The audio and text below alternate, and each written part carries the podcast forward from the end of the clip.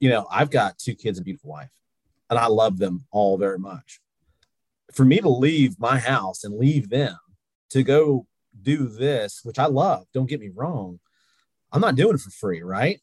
You know, that's Drew McClain, former project superintendent, current owner of McClain Construction Group, talking about talking about why he does this. But today we're going to talk about scaling up, what's billable, how you get educated, and what Drew's vision for his company are, among other things. Stick around because this is what the contracting handbook is all about. How do you decide, or, or when do you decide that you want to scale up bigger projects, maybe go commercial, go go build your own spec homes? Like, but the main thing that I did is when I realized I wanted to do it, I just sought out the the education. You just got to do it. And there's no good time. I had a daughter who was just born. Jump through them. Yeah. Just just do it. You have like no matter what, you hate the system, you don't like how it's set up, you hate right. bureaucracy. Yeah. I get yeah. it. 100% yeah. bureaucracy no. But and also, if the train's on the tracks, you got to also ask yourself how much of this stuff is billable. You know, there's a huge part where a lot of people, I think, feel guilty. I think a lot of people just need to look at what general requirements and general conditions are yeah, if we're waking up and we're going out here and we're putting our effort towards your building or your house or whatever, it, it's going to be built. I am never going back to that mindset where I like am cheapening myself or feeling guilty about mm-hmm. making money. It's we're not here to go broke. What you think they think is always worse because we're our worst critic. I want one to three driveways a year at this point. Right. Yeah. I don't want to. I don't want to ask what flavor you think you are. how do you stay ahead, and how do you keep in your side of things, keep that train moving and keeping that funding rolling? Is that is there any certain um, strategies you have, or I think a lot of people need to understand we're not banks, right? And neither are subcontractors. We're not here to fund your project. We've come a long way in the industry, and I think it's time to to sh- start showing people that hey, come here. This is a safe home with smart people who, you know, have their own podcasts and and you know use technology to help build these things. Like pull those freedoms from them, and they're just gonna you know look for you for all the answers, and then they won't have a good quality of life. So if you treat people, you know, like employees in that sense and you're just well no no stick in your lane you know? Like no man. Give people the freedom to operate. That's i think that's huge. Something you just hit on with your trade contractors is that you know you kind of see them as mentors in a sense. And you're an electrician. Do you sweep up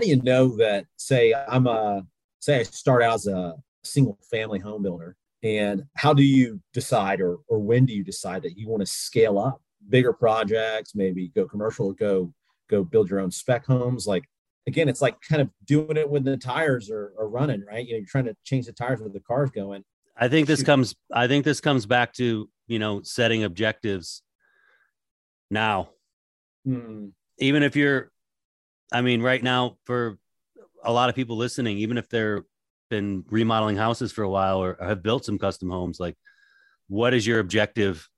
What's your five year plan? What do you want to build? Uh, I and I and I, you know, in the book and maybe in the first few um, podcasts, I say to have a vision before you even name your company. Like, what is your vision? What do you want to be doing? Because if you don't, you just do everything. Sure and you don't want to just have the business run you you want to run your business so you want to be mm-hmm. doing things that that that kind of feed your brain that that make yeah. you happy if you have those objectives then you can kind of shoot for you know achieving these goals and then your next ambition is to to scale up or or go to that next level and then of course when you get to that point it's it's a it's a matter of confidence and you know can you execute a project uh, on that scale. Right. Yeah, I think that's another tough thing with a lot of guys and gals out there who who you know maybe start out now this probably isn't fair start as a you know like a renovation contractor and they want to do new builds and they want to be a more of a new build contractor. You know how do they go and tell the clients well yeah i can take it from ground up when all they've ever done was well that's dangerous. That happens. I've seen it.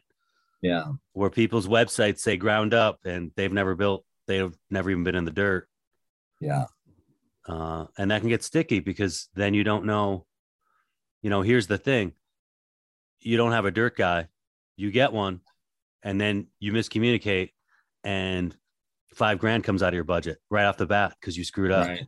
Yeah. You know, and that's that's so that is a major consideration before scaling up is your experience. What do you have experience with?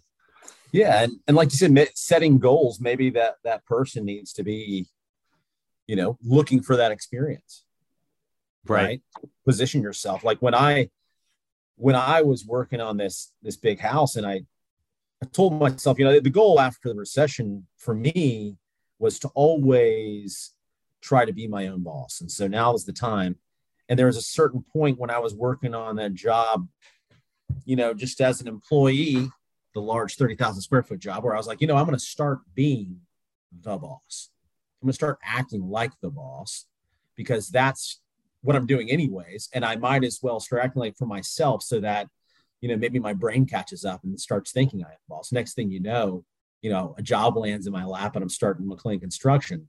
I think it's a valuable point is you need to position yourself in those, not just, you know, physically, but in the mindset of what you want to do and put yourself in that direction, you know? Yeah. Yeah. And I, I, I and I think that it's important to try to be there for some of the experiences of your subs or you know learn some about those trades do some on your own uh my advantage one of my key advantages for myself is that i just built a few of my houses by myself they're basic but i did everything and so it gave me a really good vision of what my subs are going to need to do to visualize the whole process and i think that yeah, if you don't have the experience, you need to find it. Like you're yeah. saying, you need to you need to you need to get in front of it. You need to figure out a way to have that experience, and that goes back to uh, working on your business. Right. You know. Yeah, and then people are going to say, "Well, how do I find time to do that when I'm already running around trying to do all the construction? How do I, you know, find time to position myself to put myself in these things to learn to get the experience?" Right. Get it on the list. Yeah, and stop making excuses i think is another thing i think that was a, a, you know not to get personal here but one of the big things in my life was no one's coming to help you drew you know you're either going to get yourself out of this whatever it is in life or you're just going to stay where you're at right and so that was one of the huge things of you know becoming the boss and start acting like it is hey you know i'm going to start helping myself because no one's coming you always have to be working on yourself. If I don't see how you could do this without knowing that though. I mean, we are completely on our own. Right. We create our own we create our own worlds. We park wherever we want. as long as you have a ladder on your truck, you can park wherever you want. No, I think I mean it in the sense like um you know, like this isn't all happening to you in life, guys. This is, you know, this is life. Like it's not happening to you. Just stop making excuses and go out there and and do it you know i think that's a huge thing that that's what the realization that no one's coming it's like i think that's what it was how did you go about getting your license yeah totally so I, you know everyone's state's different um just like you said the beautiful sunny florida here we also have hurricanes which basically made everyone become really strict in all the code enforcement and giving contractors license after Hurricane Andrew. And when that happened, it became a lot harder to get licensed. Now, one of the things is in the state of Florida, which I found is that you can actually use college education towards your experience because in Florida, you have to have four years of experience to have your contractor's license. And if any of these numbers or anything's off, don't uh, badmouth me. But, and so you know, first you have to get the experience. Um, and that's not necessarily true either because you you have four years to activate your license. Not to get completely boring here, but the main thing is, like we said, is go search out the places that can help you be efficient and do the work. I used a place in um, Tampa called Camtech, and they teach you how to do the license. They teach you, they mm. teach you how to take the test. They teach you everything, um, and a lot of it too is even brush up courses. And I think that's a huge thing. Is it took a lot of time, and I think anyone coming up, they have to know all this stuff takes time. Um, but I thought the courses were valuable, and that basically taught me how to take the test. And once that happened, I already had the experience um, for four story buildings or higher for my GC license. But the main thing that I did is when I realized I wanted to do it, I just sought out the, the education. And I found the schooling that did it, and it costs you money, and it all does, but you just got to do it. And there's no good time. I had a daughter who was just born. I was, you know, I was, I think at the time, I was working on an apartment complex I was doing in Tampa, building that for a large general contractor. And you just got to find the time and do it. It's just like anything we talked about, you know, and then start all the paperwork, which, by the way, they also have people that can help you with the paperwork, which I utilized in filing all those confusing documents to the state of Florida. Find people to help you, man. Don't do it all on your own. Mm-hmm. The best way to get your license is to go to someone who teaches how to get that license. Pay right. them whatever nominal fee that is, because in the at the end of the day, what you give them is nothing compared to the amount of time you're going to spend trying to figure out how to pass that test on your own. Right. They tell you Absolutely. how to they tell you how to pass it. Exactly. And I, I, I hate to say this, but I didn't really study. I took that course and I just took the test. Mm-hmm. You know, I didn't do any studying, and they and I didn't do any of the coursework. I just and I made it through, you know, I might. Yeah. You probably have a little more experience uh, with code than the average person who's starting to take that test, given the projects you're working on. Yeah. You know, I think it just stay curious. Uh, that's all I've ever done in my life was just stay curious and kept growing. Mm. And I think that's, I love information and I love mm. construction. Mm. So everything in it was just, it sticks when it enters my head and it's construction related, it sticks. Mm-hmm. But um, I, even though, man, I don't know, you know, a lot of people, I know there's a lot of people who are, who have tough time taking tests. Mm-hmm, absolutely. You know, and you just gotta, you just gotta realize this is one thing that's going to stop you from becoming a better you or getting that, you know, career that you want of having your GC license. Like, just, it doesn't matter. Just keep going, keep trying. Right. And and it's make it's bringing to mind for me like there are hoops that you have to jump through jump through them. Yeah. Just just do it. You have like no matter what you hate the system you don't like how it's set up you hate right. bureaucracy. Yeah i get yeah. it 100% yeah. bureaucracy no. But you have to do it. You have to satisfy those people and then you're on your own again. Totally. You have to yeah. do your basic you have to do your education requirements which are usually free, put on by your hardware store. There's usually free food. So, you know, it's not it's not that hard once you're once you jump through the hoops to get it all done. Like you said, just jump through them, man. Don't don't let those things stop you. I, it's so long ago for me. I listen to you say it, and I'm like, yeah, that's pretty much the deal. Like, go to the people who do it.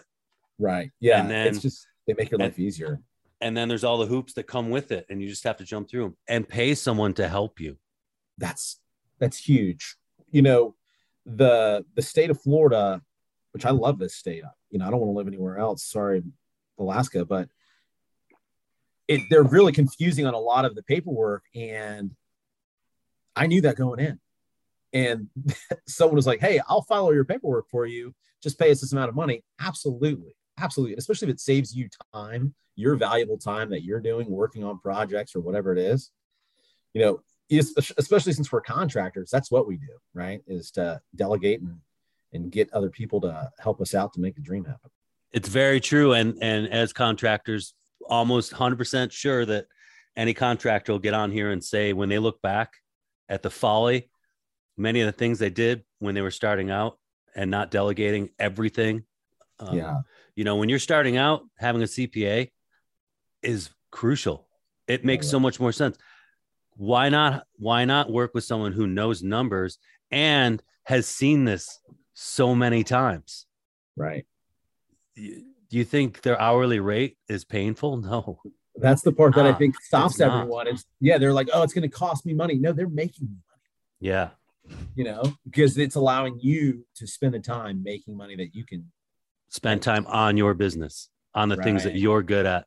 And and one of the things uh I don't know if you heard the episode with Rachel Taylor. If you haven't, you should. But but she points out over and over that there's if you're not good at something in your business, find someone who is. Yeah. Yeah. Yeah. That was great, great interview. Absolutely. And that stuck with me too. I think that, you know, a lot of things from this podcast with me. And that really did. That was a great interview because, you know, so many people are like, well, you know, I'll, I'll I got to do the books. Why do you have to do the books? You an accountant? Are you licensed? Do you have you been trained on doing the books? You know, and then they spend you know, how many hours trying to figure it all out when all you have to do is just call someone up. And then, you know, now does that barrier to entry of, of their uh, fee, you know, does that scare you off now? No, you know, it, it makes sense. Yeah. I, when I was starting, I had a trade contractor that I kind of know tell me that I should do my own books. So it'll keep me in touch with my business and where everything's going. And well, if you have a CPA, they can tell you the same thing. They just report to you. Right. While you while you do other things that you're good at to make money. And also, if the train's on the tracks, you got to also ask yourself how much of this stuff is billable. You know, so many people, I think that's another thing is mm. I think a lot of people coming in are they leave too much money on it. Let's talk about what's billable because general contractors volunteer so much time. Right. And we don't need to be volunteering to our clients. They should be paying us. Exactly. So you know i've got two kids and a beautiful wife and i love them all very much. For me to leave my house and leave them to go do this which i love don't get me wrong i'm not doing it for free right? And you know there's a huge part where a lot of people i think feel guilty. And I, i'm kind of going through that right now from go moving from employee to you know owner. You get that um well all, all, at least it's all my time. You know i think you have uh, one might have guilt of markup or guilt of profit. But i think a lot of that stuff and what i mean by that is you know as an employee you're making an hourly wage. You're used to that. You're used to it and if you've made that you're good a lot of you know and i think a lot of people are afraid to say well you do need profit. Also, insurance is billable too. I wouldn't need insurance if I wasn't doing this. That's also billable to the job. Um, and better answer, I think a lot of people just need to look at what general requirements and general conditions are. A lot of people don't understand. It's like, hey guys, your insurance, your general liability, and all that is obviously billed to the job. You know you've got your salary which is a whole other conversation. If you're the builder yeah you still need to pay yourself a salary. That should be billed to the job. You know these are all still just general conditions. To me general conditions without getting to like you know construction school here general conditions are are are what it the hours in the administration that it takes to do the job general requirements is what it takes to do the job right? All of the tools and dumpsters and all of that. Um, and I think a huge sense of that is, yeah, if we're waking up and we're going out here and we're putting our effort towards your building or your house or whatever, it, it's going to be built. Full price. Because we have to encourage other builders coming into it that you you cannot sell yourself short. You're a professional you didn't get here by accident. Maybe you arrived by accident because you did something else first. But being who you are and choosing this path is no accident and you need to get you need to be compensated. And it goes back to i'm going to kind of round it back into that when you're talking about scaling up. I think when i started taking on bigger jobs like my first gut bit like full gut while the people are going to be living in the house i was like how is this going to work you know because we got we got to we got to mitigate for dust and and and on such a big scale and a, a lot of people in the house every day, but a lot of money. And when I was putting that quote together, my categories, my line items, the numbers were just getting huge. Mm. But I was using my my formulas and I and I considered reducing some of those numbers because I thought, oh, if I tell them it's going to be this much money, they'll say no way. And I and I didn't back down on any of it. I sent them the quote. They asked to meet me and go over it. We went over it. I explained it all to them, and they said they signed it and gave me gave me fifty percent. And I was wow. that really lent me some confidence at the time where I said, okay, this is I am never going back to that mindset where I've like am cheapening myself right. or or feeling guilty about mm-hmm. making money. It's we're not here to go broke. Right. We're not here to do yeah. it for free. You can do that yeah, later when you retire. Yeah, cheaping yourself. That's that's a huge thing. I think a lot of people don't see themselves as good enough out there, and that's mm. probably you know they, there's a lot of self doubt, and I think that drives a lot of it. Like, well, maybe I'm not worth it. It's like again, yeah, you're leaving your family in the morning to go out there and, and do this. You're worth it, right? You're and it and and all of that. You have to you have to take care of yourself because it's stealing from your family otherwise. And, and sadly, I think a lot of people are willing to do that just to make someone happy. You know, I think you were talking about just now. Talk, you were afraid about you were talking about backing down from the pricing of what they were, what you thought they were going to think, right? but that's only what you think they think. It's not what they mm-hmm. really think. Mm-hmm. What you think they think is always worse because we're our worst critic. And uh, again, going into philosophy when we're talking about what's billable, but that self doubt, I think, is what drives a lot of people to do it. And I think people need to know you're worth it, and that's why they called you, right? Yeah, and and as philosophical as it might seem, I think this is the underlying cause. I mean, it's it's not just that most contractors don't know their numbers and that we are that we do bank account accounting where we look at our bank account go oh i'm oh, this looks good. I yeah. oh yeah, we're we're looking good you know? I like that. But but uh it's it's it's vital for people to recognize mm-hmm. that it is it is about your mindset yeah. when you are talking about what's billable. Totally. Uh, and you should charge for consulting time during the project. You should not sell yourself short on that. Yeah. Uh, and another thing is we were all on our own before the internet, before social media. We didn't yeah. really have this outlet. There were some forums when when the internet started, like construction yeah, talks yeah, and stuff, where you could go get some really nasty answers. um, but but really, we were on our own, and I cheapened myself, no doubt, at the beginning. I I looked at I looked at my jobs and what I made and divided it by the hours I put into it and said, okay, I did okay on that job. And I was thinking of that mentality of kind of what Rachel Taylor was talking about, like, um, if you're not serving yourself first, you're really just an employee of your client. And that's kind of what I was, an employee of my client. And then I started charging for my experience and it costs this much and that that switch is also when i started getting better clients. Mm-hmm. the cheap clients know they can't work with me. Right. Yeah that's that's a huge thing. That's a huge thing. And you know i, I think there's it, it kind of reminds me of uh I feel like I keep name dropping, but Robert Kiyosaki's book, Rich Dad Poor Dad, when he was talking about pricing himself. You know, I think he mm-hmm. was making a game board or something like that, and he was trying to figure out how to price it. And Hasbro was telling him it had to be 30, it had to be below 40 bucks or something like that. Again, none of these numbers are, are accurate, but All and, good. You know, yeah. And he went in for like, you know, a board game that was like $130, but it, it sold and people were using it because he was he, he priced for his he said it was a learning tool. It wasn't just a board game, you know? And like you said, you're pricing for your experience. And I think that's a valuable thing. And again, that's all mindset. It's all perspective, right? It's how we look at it. And then all of a sudden it just explodes. And yeah, it makes sense. It makes 100% sense.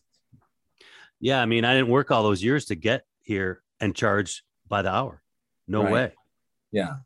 No way. And again, I think I think a lot of people need to look back and see where they came from and what it took what it took for them to get to this point. Because you know, in our eyes, you know, we're all viewing our our lives through you know our own lenses, right? You've got your lenses of how Mike came up, and I've got my lenses how Drew came up. But we all just see them as just living life. But no, a lot of that is hard earned experience. That's that these people are looking for and they're going to pay for. And to be honest, if you need someone who's cheaper, then you need to go find a handyman or, or, or someone who is cheaper who has less experience. There's probably millions of handymen who have way more experience than I do. Don't want to, you know, say any of that. But the point is, don't cheapen yourself. Look back and see what you're really worth and start having some more self worth and stop doubting yourself. I don't think you were disparaging handymen. Um, and I wouldn't either to kind of reframe that. It's they can go to someone else with less experience, let's say. Right. Because they think it's going to be cheaper. But in the end, it's not because right. the person who may have said, "Oh, I'm guessing it's going to cost this much." Well, they're going to by the time the project's done, it's probably going to cost what you said it was going to cost. That's right. That's right. I've seen that far too often. Right. Mm-hmm. Yeah, yeah, and, and, yeah, and again, not to disparage being a handyman because because the world needs handymen too. Like to be able to refer people to someone whose scope is day to day. They deal with 150 driveways a year, 200 driveways a year, and I I'm I want one to three driveways a year at this point. Right. Yeah. yeah, man. You know, I, I think that's I think half of the battles between our ears on all of this stuff. And by I mean it's all in our heads, right? And I think that's that's one of the things a lot of us, you know, tradespeople and, and contractors need to get out of our heads and and just try to i always joke and i say i'm constantly trying to force things into black and white when i'm just living a great mm. world but you know i'm constantly that's how i keep my sanity is forced into black and white. And then i can see it. I'm like okay okay it's out in front of me. I can see it. You know you got to beat those mental battles because it's all in between our ears guys and gals. But one thing for sure is is mindset and yeah. not not cheapening yourself no matter how no matter who you are personality wise if you're mm-hmm. good at mm-hmm. what you do your personality is just flavor for the client it's just you know flavor. it's just a little spice so. I don't want to. I don't want to ask what flavor you think you are. uh, yeah. Anyways, yeah. Let's see the comments of flavor, contractor flavors. Another one of the things, Mike. You know, I was thinking about. It's, you know, our job as general contractors is to keep the train on the tracks, right? But yeah. the the train runs on money, so keeping that train moving down the tracks with funding you know we talked about i'm a progress billing guy because my project's going a little bit longer um, but how do you how do you stay ahead and how do you keep in your side of things keep that train moving and keeping that funding rolling is that is there any certain strategies you have or or anything like that i have weekly updates on the project that i send the client so they know what's happening at the house this week. And, and and let's just say for for scope right now, for anybody listening, let's just say this is new construction, single family home, initial down payment. There's a landmark payment coming. In between that, I say dirt work is going to commence on this day, weather permitting, and load limits permitting. You know, because we have load limits after winter for a long time. That's the big question mark for us. And then once that's going, it's like, okay, concrete starts this day. Framers are starting on this day or this window. This payment is going to be due at this landmark point. Next week, framers are here. Landmark payment is due this Friday because they're going right. to be done. Staying ahead of it and keeping their expectations, knowing that it's coming and that you're you're just really trying to make sure that you're getting that that fuel in there. And I'm getting paid in advance for the next phases, mm-hmm. which is a huge security blanket for me. Right. These next phases cost this much. Well, I need this much money to execute them. That's huge. That's huge. You know, because I think a lot of people need to understand we're not banks, right? And neither are subcontractors. We're not here to fund your project, but you know, we gotta we gotta be good stewards of the owner's money and expectations too, and, and keep them notified and and stay keep that transparency and Yeah, absolutely. And I think that when you when you communicate that and and you're reminding them, it gives them a sense they're more part of the project. You know, you have to, of course, have boundaries of, of what their involvement is, constantly being updated. They can see what their money's being spent on. You know, I don't know how that works for if it's the same in a project like you're working on with that house that's going to be two or three years, 30,000 square feet. Is the client around? Are they, are there job site visits all the time? Do they see that progress? Yeah. Do they, where, where no, are we, they? Yeah, yeah, yeah. They're all over the place, right? They're, they're, they're going to make money so we can build that big house. So mm-hmm. again, same thing. We send, you know, progress updates weekly, photos weekly. We send aerial photography once a month. You know, it's one of those things. Now, are you billing for work completed or work that's going to be completed? I mean, in that sense, or is it just down payment and then we get this much every month until so final with, payment? So, with monthly billing on these jobs, uh, really, you know, what I like to tell a lot of people is, look, you know, our subcontractors and trade partners, it's project out till the end of the month, but we're, uh, you know, because I'm always asking for for bills typically by the 25th or so or 20th, and we're projecting out to the end of the month, but it's not like we're projecting out anywhere. It's work completed for the most part of that mm-hmm. month. You know mm-hmm. what I mm-hmm. mean? And so, in a sense, it can be pretty rough if your client doesn't fund the job as quickly because if they're sitting and it becomes a net net 60 or net 90, you know, payout. Mm-hmm. A lot of people are, you know, now they become banks. Your subcontractors become banks, and that's that's not a good thing and that's one of those i always tell people you know that's one of the biggest responsibilities of the job of a project manager is to make sure that the train keeps moving and that is by funding and that's it absolutely yeah i don't know if i answered that question we have a different approach but and it's it is down to the personality i can't sleep at night knowing that i'm going into massive debt for my client Right. Now, and you're on this project you're talking about, you're the manager. It's a little bit different in terms of that debt because it's not your debt. It's it's the company's debt. But you will, but it will be yours if that's how you bill. You know, when you're building, when you start doing your customs, right? Um, I know there's a there's a philosophy out there that you know I read this book that I that shall remain unnamed, but when I describe what's going on, anybody who's read it will know what I'm talking about.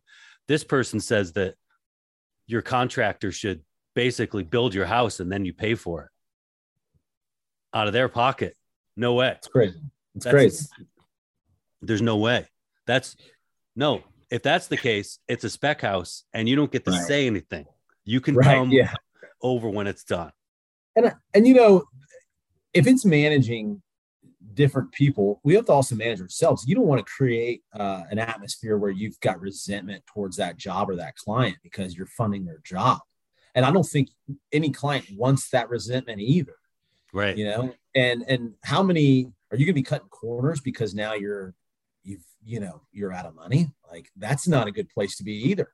So I think that's where a lot of clients, if you keep that transparency and and communication up, then I think they would know. Yeah, it comes back to expectation management. Totally, 100%. from from the start. We've been we've been talking about how to how to deal with projects for almost two hours here, but we haven't really dug into the vision you have for your company. Um, and I, you know, your questions about scaling up were on point. Uh, your questions about everything have been on point. But what is your vision for your company? Are you going to build single family homes? You're you going to build subdivisions? What's your what's your deal? Yeah, so you know, I, I am I'm more of a people person than anything. Uh, I, I, just happen to love construction at the same time. So I, I want to stick with the single family homes. But eventually, I think the goal is, and I, I think I might have touched on it. My wife is an architect. She's a licensed and operating architect, and I'm a licensed and now operating general contractor. Our goal is to be able to do it ourselves and and build specs and be that developer. Now, not so much on a on a uh, you know a track home basis, but I think kind of more towards what you're doing and focus on you know building and delivering great products to to our clients and to people. And I, I think that's another thing is is making the business a people business. And i think that's one of my big dreams is is making a business to not just help people but create good products that people are going to live in and then they they can afford they can enjoy it makes sense i think a lot of people build for themselves and not for the people in the environment and i think that's that's one of the big dreams too and i want to see one more thing i want to mm-hmm. I want to focus a lot on bringing more people into this industry. And I think mm. owning your own business can help that. And I think I can reach out and bring more people and reach out and help more people in that sense. Because, you know, like you said, we all know it, we're having a hard time finding skilled folks out there to do this work. And I think too many people think that construction is one of those industries where it's just rough, a whole bunch of people with plumbers cracks cussing at each other. It's like, no, guys, we we we've we've come a long way. Okay, now you still might see some of that on certain jobs, but you know we've come a long way in the industry, and I think it's time to to start showing people that hey, come here. This is a safe home with smart people who, you know, have their own podcasts and and you know use technology to help build these things. Like come and learn and do something with your hands. And that's another one of the dreams of my business is to is to help kind of help our industry in that sense. One of the things that i've found to be of value in creating my business was creating opportunity i'm not the leader of like the labor movement and to get more people in the in the trades. I i'm definitely down with facilitating but it, for myself i think one of my strengths has been creating opportunity for other people. And then even within that once we once they're working for us if they need to be shown something to take them to the next level create that opportunity within your right. business. Give them when there's time when it makes sense let go a little bit and and let them figure stuff out and totally. and make and make them better people yeah so i had this crazy idea of a business and it's to create a construction business and, and hire project managers and superintendents who will run the job like it's their own business and you give them the freedoms and you don't micromanage and you let them become the people that they want to become hmm. Because in a lot of sense you know i think about client retention i think about how do i or not client retention employee retention i think how do i keep people like me working for me right? Yeah. And in order Huge. to do that, you have to give them the ability to operate with their own freedoms. Because if you pull those freedoms from them, then they're just going to, you know, look for you for all the answers and then they won't have a good quality of life. And I think that's a, it's, something I'm kind of chewing on. And I'm like, I don't know how to do it rather than just, you know, here's the keys, you know, and go for it. But let them know that they've got the safety, you know, they've got the, they've got the love from Uncle Drew to help them out, you know? Yeah, that's a that's a really neat concept and idea. I uh, retention employee retention is man. These people have all the talent and when it comes down to it at the end of the day, you are now relying on your crew. Your employees are the face of your company. They're who your employees or your your uh, clients see every day. Mm-hmm. They make it happen. And the person who becomes your foreman project manager, if they're gone, you got nothing. Right. And so, so giving them opportunities to grow, giving them, because not everybody's motivated by just money.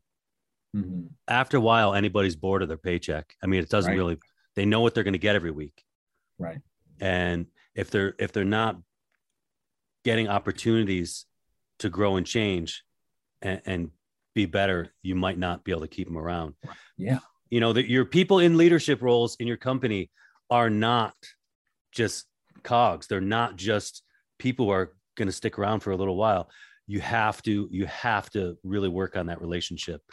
Um, because yeah, they are people- they're creative people. They wouldn't be in that position to take on that liability and all that extra burden because they essentially become a middle manager and the pressure's on it's a special person to be put in that position. So you have to foster that relationship. Right.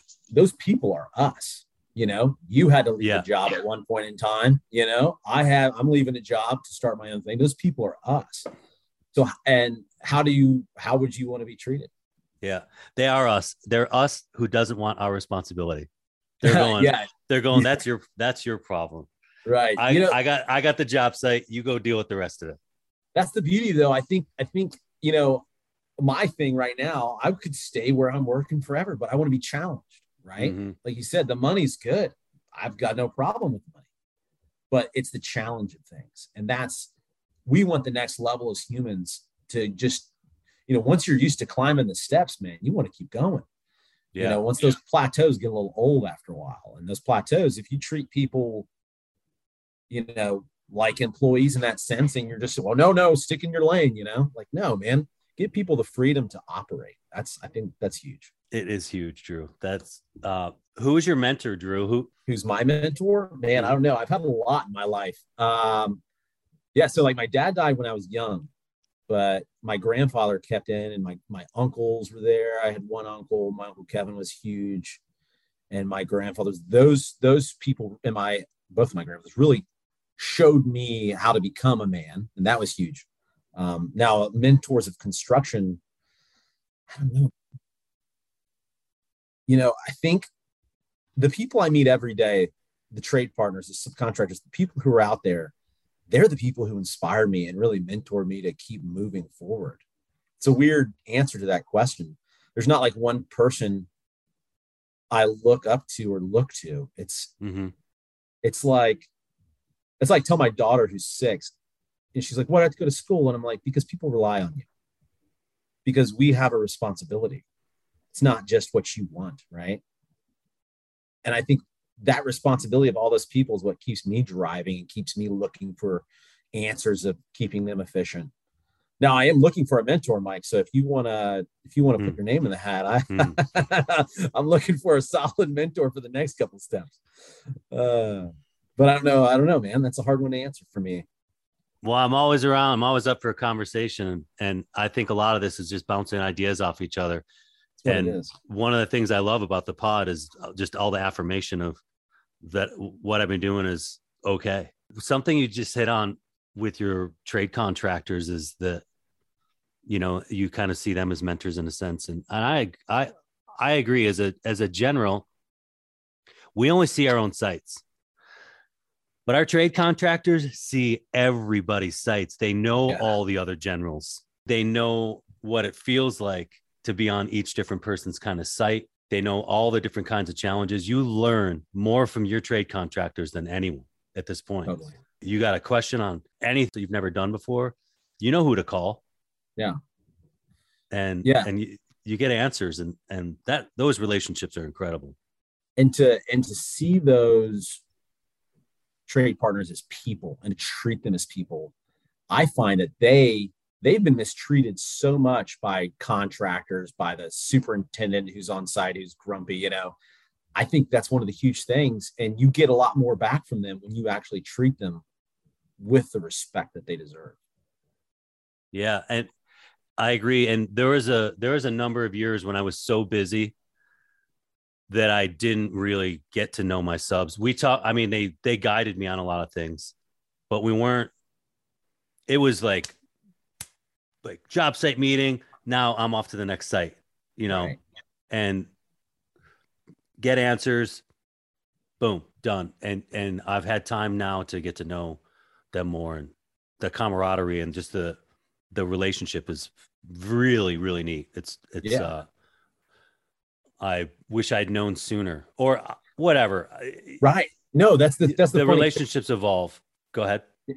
No, that's the funny thing. You know, I started, it's kind of sounds weird, but I really started knowing everyone's name on the job on this big 30,000 square foot job because if I'm going to have this thing done to the level that we want it done, you have to connect to these trade partners on another level and treating them with love and and telling a grown man when he steps on your job site, hey man, I'm Drew, I'm here if you got any questions, let me know. You're not alone. To tell a grown man and see their face and say, You're not alone out here, your decisions you make, you can come to me.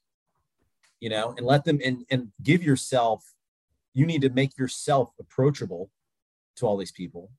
And I've I've learned all their names. That's one of the big things I did is make sure you know every single guy's name on the job. When you got like 100 guys on the job, it's a little tough, but you know that's huge because we're all people, and those people are here to help you and help your clients. And yeah, that's important. And that's those are my mentors out there, man. Drew, that's a that's a really good point you bring up about knowing names. Uh, it, it's it, it's like so it's such a basic element of being a contractor. Uh, I, I appreciate so much that you're trying to get to know the names of a hundred employees of subcontractors and all that. That's phenomenal. I would struggle with knowing everybody's name on a job site like that, but with clients, it's super important in the early stages that you when you go to a client's home, you get their names and you always know that. Right. And you say goodbye from that in that first meeting to both people by their first name. And it's such a it adds like what you're saying, it adds a level of comfort. Uh, mm. people know you're human. Same thing you're saying with your subcontractors. They know that you actually care about something. Totally. Matters to you. What's your what do you value most in life, Drew? Well, my family is number one, obviously, but as far as uh, construction values, it's really it's about the people, man. I, I, my values are, I think we're all the same, and I, I I look at myself, I look at some of these younger folks coming up, and I see myself in a lot of them, and just treating the people like they are people and doing it with an open heart and love like I said, in construction, it's weird to like tell people, "Hey, man, listen, I'm here for you," or, or ask how their, you know, their wife and kids are doing. Like that's huge, and and that's it's what I value a lot. Um, the interaction with all those people who are us. We're all from the same source, man. Okay, let's do a little speed round. Let's do it. Okay. Favorite tool? Sawzall. Most useful tool?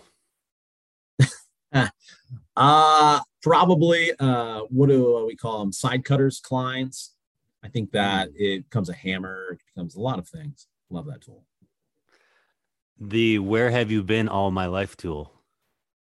Where have you been all my life tool? I would have to say that would be the ipad. Mm. so so much on there. That thing just makes my life so much easier. I just wish it was invented a long time ago. Best joke best joke. Oh man. Oh. so many good ones. Okay, best job site snack. Best job site snack. You know those food trucks, they've got these little uh pre-made burritos on them down here and those things kept me fueled for quite a while. That would that fueled me for too long. I, I re- regret to say because now all I eat on job sites is salads. Don't judge me. You got to take care of yourself. That's it. it, it we're so busy. It's really yeah. easy just to eat crappy fast food. Oh, I've got the joke. So you, you, you tell someone it's six feet or 72 inches, whichever one comes first. That always is great. okay. Best job site jams. Best job site jams. Well, I don't allow any music on my job sites, sadly. Mm-hmm. Um, but I do have to say, I grew up with um, classic rock you know, on the job sites, which yep. is huge. Distracting. And so you don't have uh, music on the job site because it's too much of a distraction. So a couple things, uh, you know, our jobs, they're multi-million dollar jobs. I tell people, you know, we're running a multi-million dollar business here. You need to act so. So we mm-hmm. don't have, I don't like battling radios and I don't like, you know, I like clients and architects can show up anytime. I like them to do so in a very business-like environment we're stacking crews you know we, we've got crews on top of crews. So it's like no one just likes one set of music. I wish there was one maybe johann sebastian bach would have done it but you know everyone likes their own music so you can't settle on one so no one gets to play. I have the luxury of not really needing to stack crews very often. That's huge. I love doing it that way because people are so happy when they get yeah, the whole, they get the whole house to themselves it's all swept for them and they get to do their job and sweep mm-hmm. it out and then mm-hmm. next on to the next guy. That'd be fantastic. I love that life. Uh, oh, you're an electrician. Do you sweep up?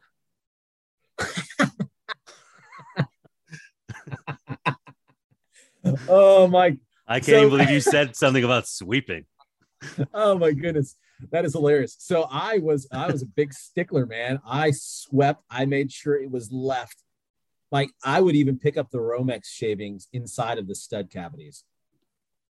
I was a rare, I was a rare electrician, but I laugh because it's so true. It's so true. Wow. You well, that's maybe why you left it behind because you you were an electrician. Being an electrician was a stepping stone. Yeah, yeah, exactly. oh, delivery guy. Yeah, yeah. I, I plateaued there once I once I realized I was cleaning up my own uh, wire scraps. That's when I was like, I'm better. Hmm, I love it.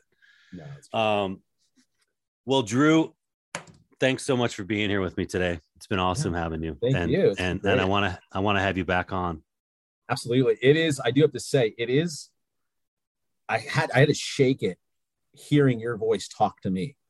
I don't know how many people do a podcast, but it's very odd hearing your voice talk to me when I'm used to just listening and you know talk to others. So yeah, that's uh-huh. definitely something I had to get past, but I'm I'm over it now, Mike. So yeah, I'm on to the next. Whenever you want me back on, man, we're good. Cool. I I look forward to it, and congrats on starting your business. And uh, man, I you're gonna just launch right into it and do great. I hope, man. I appreciate it. Well, again, it was great talking to you, brother. Yeah, man. Thanks for listening today, you guys. Hey, I'm going to give a quick shout out to Mitchell Withrow, owner of K&M Custom Homes out of Alberta. Mitchell, thank you for the awesome review online and all your support on social media. You friggin' rock. If you enjoyed the show, learned something, or experienced affirmation about what you're doing, leave a comment or a review on iTunes, on the podcast app on your phone, or on my website, thecontractinghandbook.com. Wherever you listen, please subscribe to help get the show to more people like you. Remember, the work we leave behind us is our legacy wherever we are in the world. Also, if you found value in the content and feel like making a contribution for production, go to my Venmo account, Mike Knoche1. All right, that's all I got.